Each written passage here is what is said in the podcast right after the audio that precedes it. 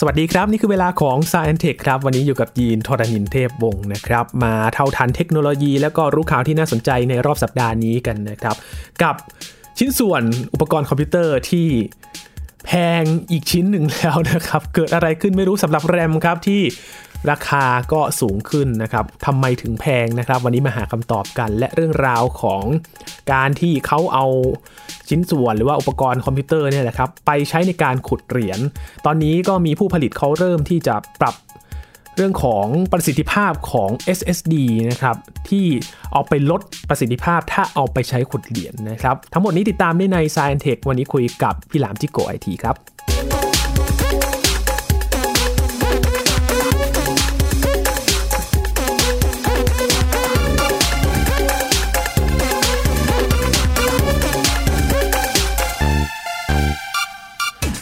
ที่จะซื้อคอมพิวเตอร์ช่วงนี้ก็คงจะคิดแล้วคิดอีกนะครับ เพราะว่ามันมีข่าวเรื่องของการ์ดจอแพงขึ้นนะครับ พอมาสัปดาห์นี้ครับเราจะมาคุยกันเรื่องของแรมแพงขึ้น เอ๊ะมันเป็นเหตุผลเดียวกับการ์ดจอหรือเปล่าถามพี่หลามตรงนี้กันเลยดีกว่านะครับ อยู่กับพี่หลามที่รักคุณพิชา หรือว่าพี่หลามจิโกไอทีนั่นเองนะครับ สวัสดีครับพี่หลามครับสวัสดีครับคุณยีนสวัสดีครับคุณผู้ฟังครับ พี่หลามครับแรมแพงนี้ใช่เหตุการณ์เดียวกับ การ์ดจอแพงไหมครับพี่หลาม โอ้ยังครับไม่ใช่ครับ ยังใช่ไหมครับแรมแพงเนี่ยเกิดขึ้นจากการประสบปัญหาของผู้ผลิตแรมเจ้าใหญ่ของโลกนี้นะครับอืมนั่นก็คือบริษัท SK Hynix ครับครับ ต้องบอกแบบนี้ครับว่าโลกนี้นะครับ เรามีผู้ผลิตแรมเจ้าใหญ่ ๆ ซึ่งกิน Market Share รวมกันแบบว่าเรามีอยู่สองเจ้าใหญ่ครับ มีกิน Market Share อยู่ประมาณ 90%ของทั้งโลกเลยนะฮะโอ้มาจากเป็นบริษัทที่มาจากเกาหลีทั้งคู่เลยครับนั่นก็คือบริษัทซัมซุงกับบริษัท SK Hynix ครับอืมนะฮะสองบริษัทนี้เนี่ย เป็นเจ้าใหญ่ในวงการแรมทั้งคู่ครับแล้วก็เป็นเจ้าของเทคโนโลยีในการผลิตแรมด้วย เพราะฉะนั้น 90%ของแรมทั้งโลกเนี่ย เม็ดแรมมาจากสองยี่ห้อนี้ อืมครับ ฟังแบบนี้แล้วหลายคนอาจจะงงว่า เอ๊ะผมก็ไม่ได้ใช้แรมยี่ห้อซัมซุงอืมผมก็ไม่ได้ใช้แรมยี่ห้อ SK Hynix นั่นสิครับ แต่ทำไมพี่หลานถึงถูกบอกว่า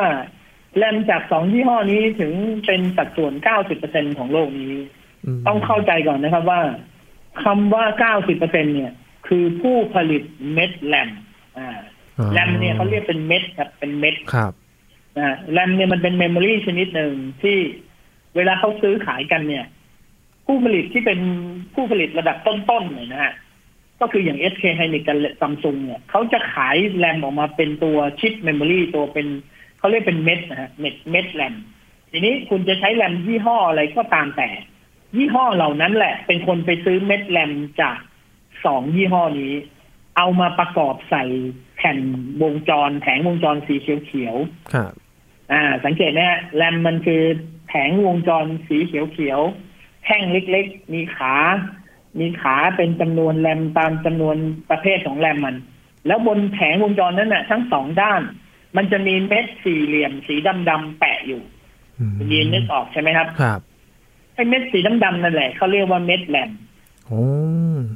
ทีนี้แรมจะยี่ห้ออะไรก็ได้ แต่เม็ดแรมเนี่ยมันจะมาจากสองบริษัทนี้อืม เก้าสิบเปอร์เซ็นทั้งโลก ครับอืมเล่าให้ฟังแบบนี้อธิบายแบบนี้ปุ๊บทุกคนก็จะเห็นภาพแล้วก็เข้าใจได้ว่า โอเค ไม่ว่าแรมเราจะยี่ห้ออะไรก็ตามไส้ในมันอาจจะเป็นเม็ดของซัมซุงหรือ SK Hynix ก็ได้แล้วแต่อืมนะฮะครับทีนี้ถ้าเกิดอะไรขึ้นกับสองบริษัทนี้แรมจะมีปัญหาทันทีในโลกนี้อืมทีนี้เหตุมันไปเกิดกับ SK Hynix ครับอืมเขามีปัญหาในสายการผลิตครับ ปกติเราเวลาเราผลิตเม็ดแรมเนี่ย หรือว่าผลิต CPU ก็ตามแต่นะครับ เราจะใช้แผ่นซิลิคอนที่มันเป็นลักษณะวงกลม แผ่นหนึ่งประมาณเท่ากับแผ่นเสียงจานสักสิบสองนิ้วอืมอ่า เป็นแผ่นวงกลมอย่างนั้นนะครับครับ แล้วก็จะเข้าเครื่องยิงแสงเพื่อที่จะกัดออกมาให้เป็นลายโครงสร้างของตัว memory อืมก็เหมือนกับนะฮะทำ processor CPU เลยใช่ไหมครับอ่า CPU อ่าแบบเดียวกันเลยครับแบบเดียวกันเลยอืม CPU ก็มีทรานซิสเตอร์ memory ก็มีทรานซิสเตอร์เอาไว้เปิดปิด0101หลักการเดียวกันครับทีนี้ไออ้พวกแผ่นพวกนี้เนี่ยที่เขาเรียกว่าเวเฟอร์เนี่ยนะฮะเวลาผลิตเสร็จออกมาเนี่ย มันก็จะมีเป็นก้อนกลมๆแบบนี้ แล้วค่อยมาเจาะเป็นเม็ดสี่เหลี่ยมสี่เหลี่ยม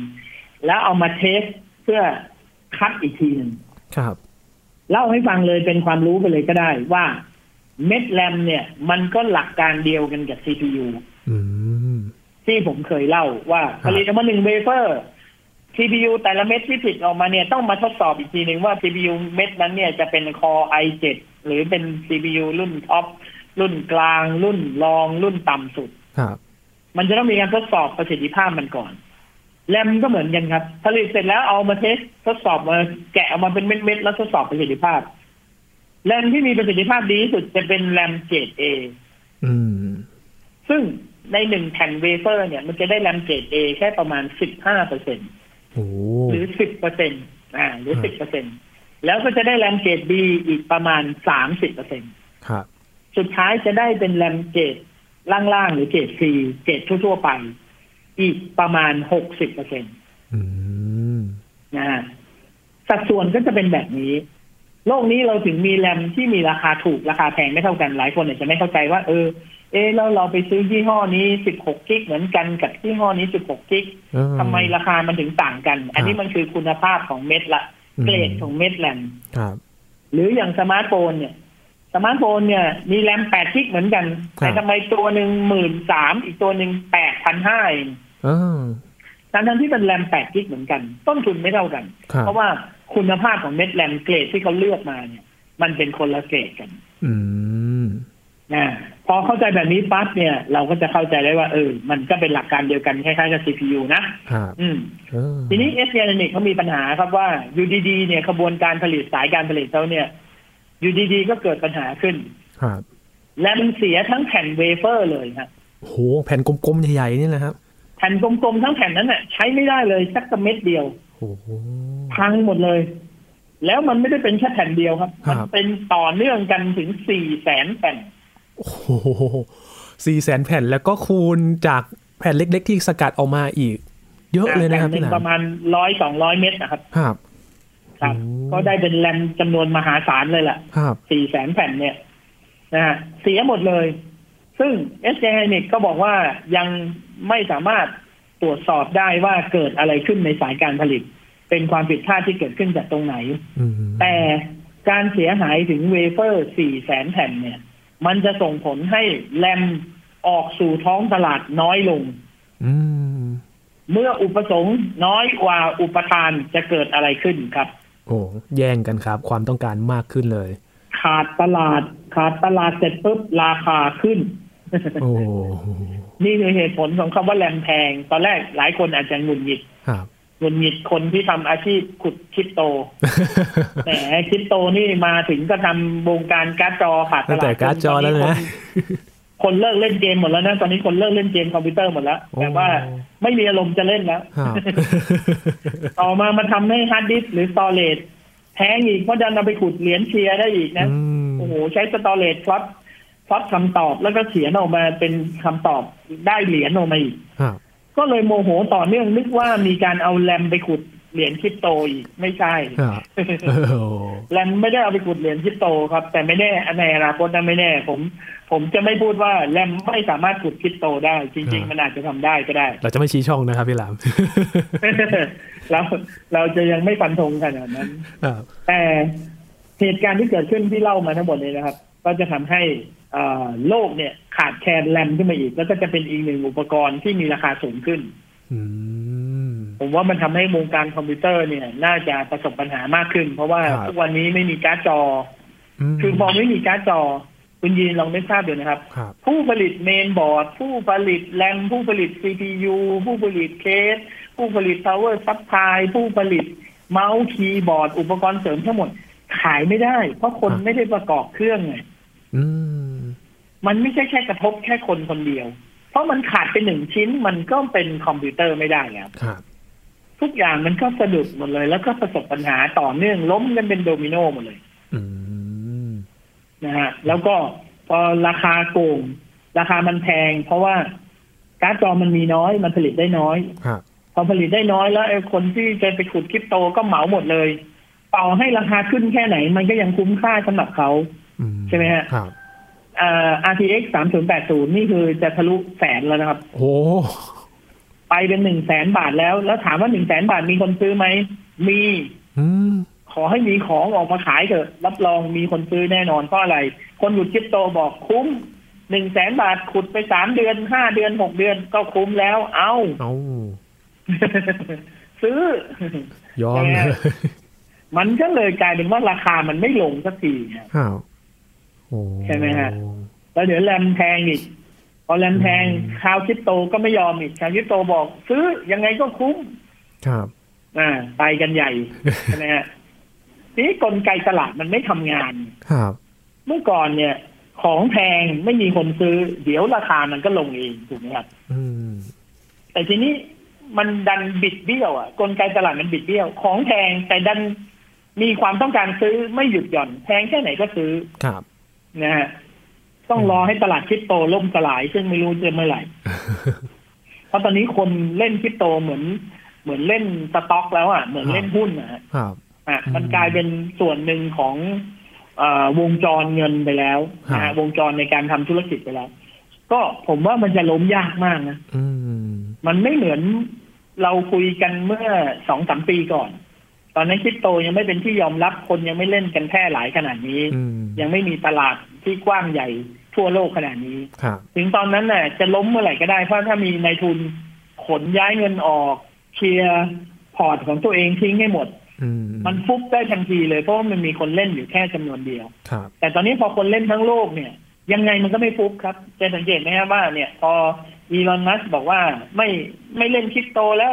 ขายบิตคอยทิ้งให้หมด บิตคอยตกลงมาดิ่งเลยตกครัลบงมาได้ประมาณสามสี่วัน ดีดกลับขึ้นมาอีก ก็มีคนช้อนอืมยืนโลกนี้มันไม่ได้มีอีลอนมัสคนเดียว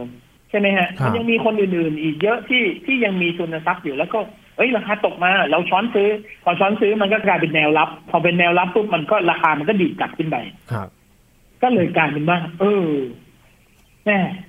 วงการคริปโตที่เราแช่งๆกันให้ล่มสลายเนี่ย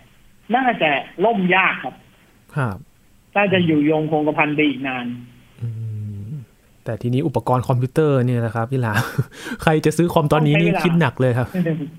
ใช่ อย่างแรมเนี่ยต้องใช้เวลาครับ ก็ครับเขาก็จะปรับการผลิตกลับคืนมาได้ ซึ่งไซเคิลนี้น่าจะใช้เวลาประมาณสามถึงสี่เดือนเป็นอย่างน้อยอื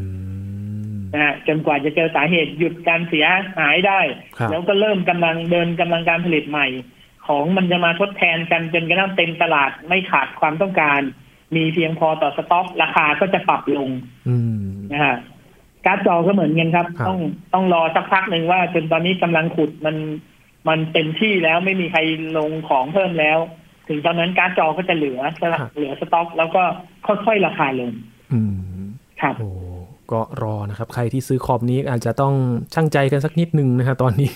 อุปกรณ์คอมพิวเตอร์ก็อาจจะราคาสูงตามสถานการณ์ที่เกิดขึ้นนะครับ ทีนี้ยังอยู่กับอีกข่าวหนึ่งที่ก็เกี่ยวกับการที่ขุดคริปโตเนี่ยนะครับ เมื่อกี้พี่หลามเกินไปสักนิดนึงแล้วก็คือ storage ที่เขาเอาไปขุดนี้เหมือนกันนะครับ ปรากฏว่ามีผู้ผลิตเขาก็เริ่มขยับแล้วใช่ไหมครับพี่หลาม ใช่ครับ คือพอมีการเอาสโตรเลจไปขุดนะฮะอย่างเช่นฮันดิจันหมุนครับบางคนก็บอกว่า SSD ก็ขุดดีเพราะ speed ดีเหลือเกินนะฮะอืมเอาไปขุดเหรียญเชียร์กันได้เนี่ย อย่างที่ผมเคยเล่าให้คุณยีนฟังและคุณผู้ฟังฟังเอาไว้ว่า มันจะมีปัญหาในอนาคต เพราะว่าทั้งฮาร์ดดิสก์แบบจานหมุน แล้วก็ SSD ที่เป็นระบบ storage แบบ memory เนี่ยครับอุปกรณ์การเขียนและอ่านข้อมูลแบบนี้เนี่ย มันมีจำนวนครั้งในการ limit ของมันอยู่อืมเช่นฮาร์ดดิสก์หนึ่งลูก จะสามารถเขียนและอ่านข้อมูลซ้ำแล้ว เขียนแล้วเขียนอีก เขียนซ้ำๆกัน เขียนแล้วลบ เขียนแล้วเขียนใหม่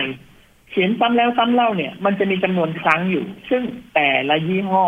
แต่ละคุณภาพมันก็จะมีจำนวนไม่เท่ากันอืมแต่เราต้องเข้าใจว่าพอมันเขียนจนครบกำหนดแล้วเนี่ย มันจะใช้งานไม่ได้อีกมันจะหมดอายุ ใช่ไหมครับอืมครับเวลา ผู้ผลิตก็ผลิตออกมาเนี่ยเขาก็จะคำนวณจากอายุของมันว่า สมมุติ SSD 256กิกอาจจะเขียนได้สักประมาณ400เทราไบต์ผู้ผลิตก็จะต้องล่นระยะลงมานิดนึง แล้วกำหนดเป็นระยะประกัน สมมติ400เทราไบต์มันจะหมดอายุ เขาก็บอกว่าอ้าวงั้นเราตั้งไว้ที่300เทราไบต์แล้วกันครับ300เทราไบต์เนี่ยจะเป็นขอบเขตของการที่เรา ยังรับประกันคุณภาพของเจ้าตัว SSD ตัวนี้อยู่ครับก็คือภายในระยะเวลา หรือจำนวนการเขียนที่ไม่เกิน 300เทราไบต์ถ้าเสียเปลี่ยนใหม่ได้อื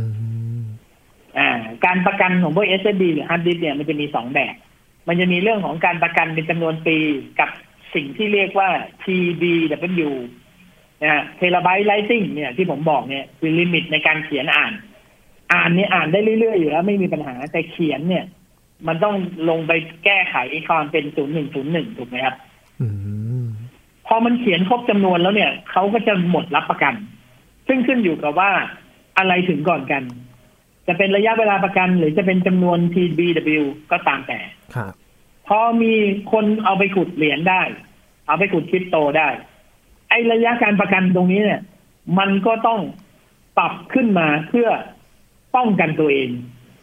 สิ่งที่ผู้ผลิตกลัวมากที่สุดคือ เขียนจนหมดเซสชั่น และเอาไปขายเป็นมือสองอืมคือ SSD หรือ hard disk ลูกนั้นมันทำงานต่อไม่ได้แล้วครับแต่สภาพมันยังใหม่อยู่ เพราะว่ามันเขียนหนักแล้วเกินมันอาจจะถูกใช้งานแค่ประมาณหกเดือนถึงปีหนึ่งซึ่งสภาพภายนอกมันยังดูดีอยู่แต่ไส้ในมันทำงานจนหมด cycle ของมันไปเรียบร้อย ครับ สิ่งที่ผู้ผลิตเขากลัว เขาก็เลยต้องย่นระยะเวลาการรับประกันกลับเข้ามา ซึ่งย่นลงมาเยอะมากนะครับ ย่นลงมาห้าสิบเปอร์เซ็นถึงเจ็ดสิบเปอร์เซ็นเลยโอ้อย่างฮาร์ดดิสก์เอ่ออย่าง SSD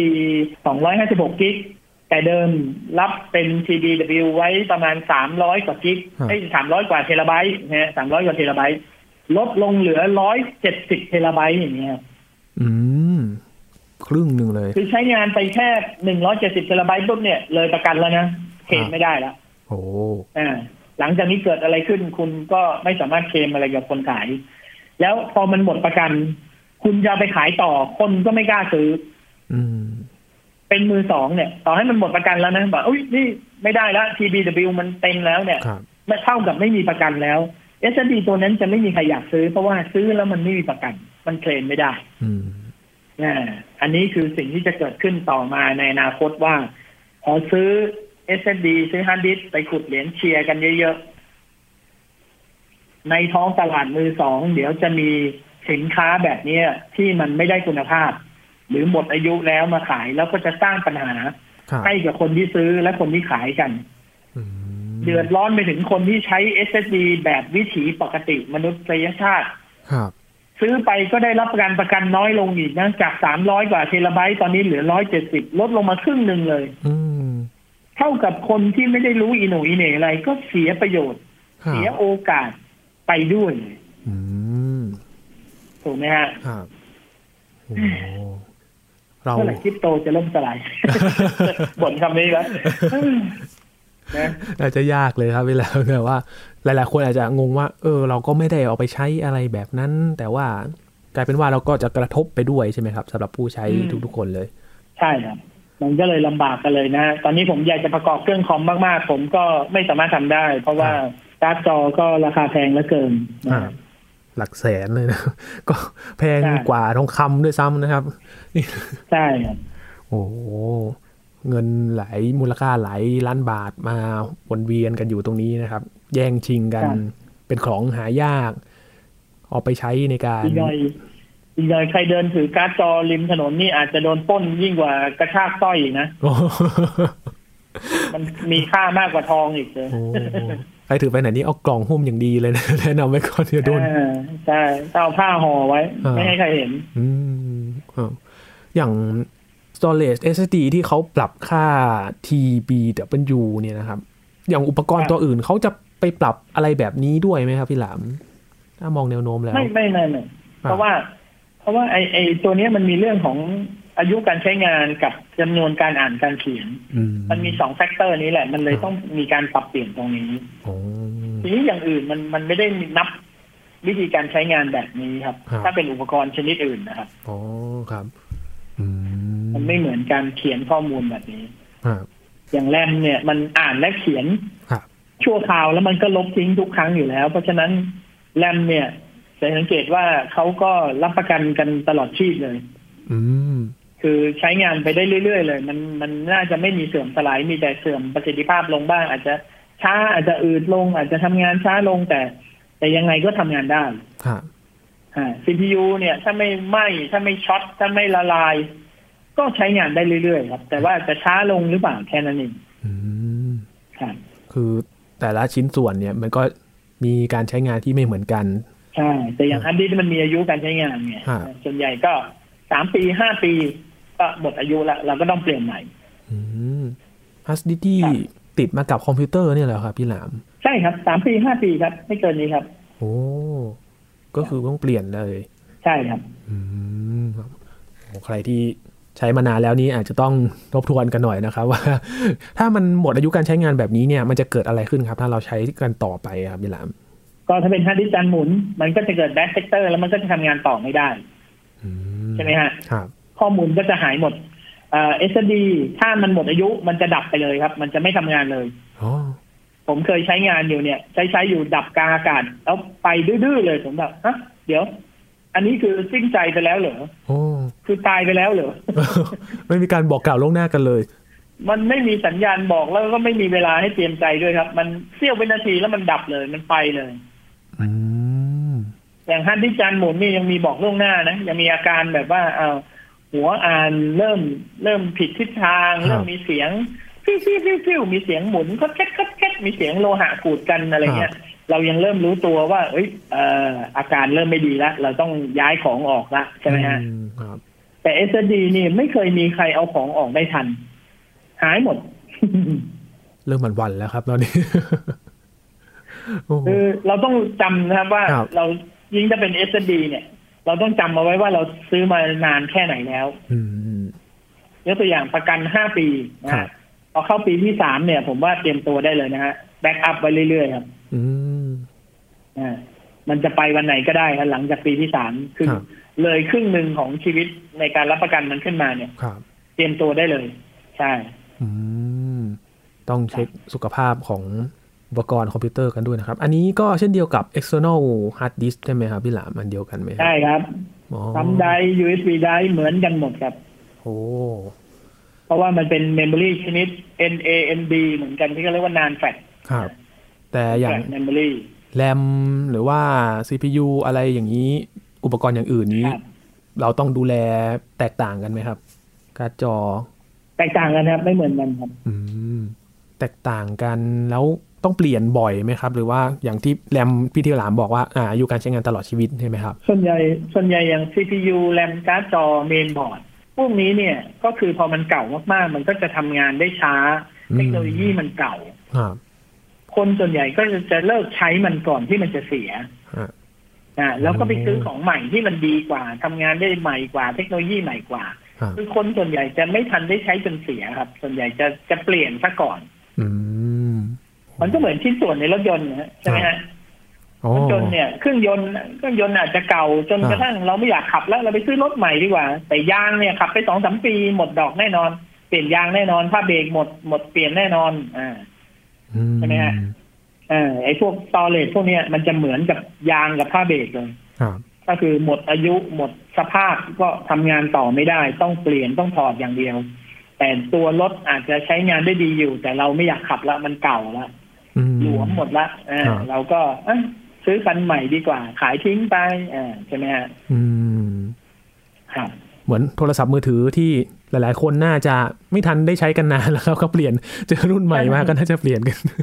ใช่ยังไม่ทันพังเลยครับเดี๋ยวนี้ของไม่ทันพังเลยเราเราครับขายทิ้งเราซื้อใหม่ก่อนแล้วโอ้อ่าครับหลักการเดียวกันเป๊ะเลยครับโอ้ นอกจากเรื่องที่เรามาคุยกันในวันนี้นะครับได้ความรู้ใหม่กันด้วยนะครับ เรื่องของการดูแลใช่อายุการใช้งานของอุปกรณ์คอมพิวเตอร์หลายอย่างเลยนะครับ ที่ต้องเช็คกันนะครับ ใครใช้มาโอ้ยีนเนี่ย ใช้คอมพิวเตอร์เครื่องล่าสุดครับพี่หลามเจ็ดปีกว่าได้ครับพี่หลามโอ้โหใช้ได้นานขนาดนั้นเลยเหรอครับครับใช้แล้วใช้หนักด้วยนะครับพี่หลามงานกราฟิกต่าง ๆ นี่โอ้จนพอพี่หลามเล่าให้ฟังเนี่ยโอ้ยดีแล้วนะที่แบบ ไฟล์เราแบบไม่ได้หายไปขนาดนั้นนะครับ อย่างที่พี่หลามบอกว่าแบบหมายถึงว่าฮาร์ดดิสก์ลูกนั้นเจ็ดปีแล้วเหรอะใช่ครับพี่หลาม อืมโอ้พรุ่งนี้มันอาจจะไปแล้วก็ได้นะรีบรีบเลยครับรีบไปเอาออกเลยหรือรีบไปสำรองข้อมูลก่อนเลยนะโอ้แต่อันนี้เครื่องนั้นไม่ได้ใช้แล้วครับ ก็เปลี่ยนเครื่องไปแล้วครับพี่หลามก็เลย อืมอืม โล่งใจไปครับ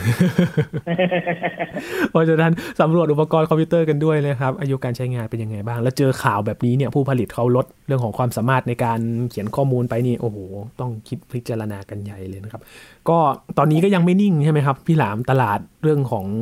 อุปกรณ์คอมพิวเตอร์ เกี่ยวกับการที่เอาไปขุดเหรียญกัน ไม่นิ่งครับอ่าต้องต้องอดทนรอกันต่อไปนะครับอืมครับคึบกันหน่อยนะพี่หลามพี่หลามจะประกอบคอมตอนนี้นี่ก็ต้อง รอกันของผต่อมใช่ไหมนี่ครับยังไม่เห็นอนาคตเลยนะ ผมต้องรอ ผมน่าจะต้องรออีกปีสองปีเลยล่ะ เพราะเราอยากจะได้รุ่นที่มันสเปคดีๆไงครับอืมใช่ไหมฮะมันก็ราคาสูงมาก ถ้าตราบใดที่มันยังไม่ลงราคา ผมก็ซื้อไม่ลงครับครับให้คุ้มค่ากับคุ้มราคาที่เราจะมาใช้ในอนาคตด้วยนะครับพี่หลาม ใช่ใช่ครับครับก็รอดูต่อไปนะครับ สถานการณ์เกิดอะไรขึ้นในตอนนี้นะครับ ทั้งแรมที่ตอนนี้ก็มีปัญหาเรื่องของการผลิตนะครับ แล้วก็ครับการเปลี่ยนแปลงของผู้ผลิต storage นะครับ ที่อาจจะปรับให้มารับมือกับการเอาไปขุดเหรียญหรือว่าการใช้งานหนักๆแบบนี้นะครับ อัปเดตเรื่องราวที่เกิดขึ้นเกี่ยวกับสถานการณ์อุปกรณ์คอมพิวเตอร์ในขณะนี้ครับ วันนี้ขอบคุณพี่หลามมากๆเลยนะครับ ขอบคุณครับ สวัสดีครับ ครับ นี่คือ Science Tech ครับ คุณผู้ฟังติดตามรายการกันได้ที่ www.thaipbspodcast.com ครับ รวมถึงพอดแคสต์ช่องทางต่างๆ ที่คุณกำลังรับฟังอยู่นะครับ อัปเดตเรื่องวิทยาศาสตร์ เทคโนโลยี และนวัตกรรมกับเราได้ที่นี่ทุกที่ทุกเวลาทางไทย PBS Podcast ครับ ช่วงนี้ ยีนทรณินเทพวงศ์พร้อมกับพี่หลามที่รักบุญปรีชาลาไปก่อนนะครับ สวัสดีครับ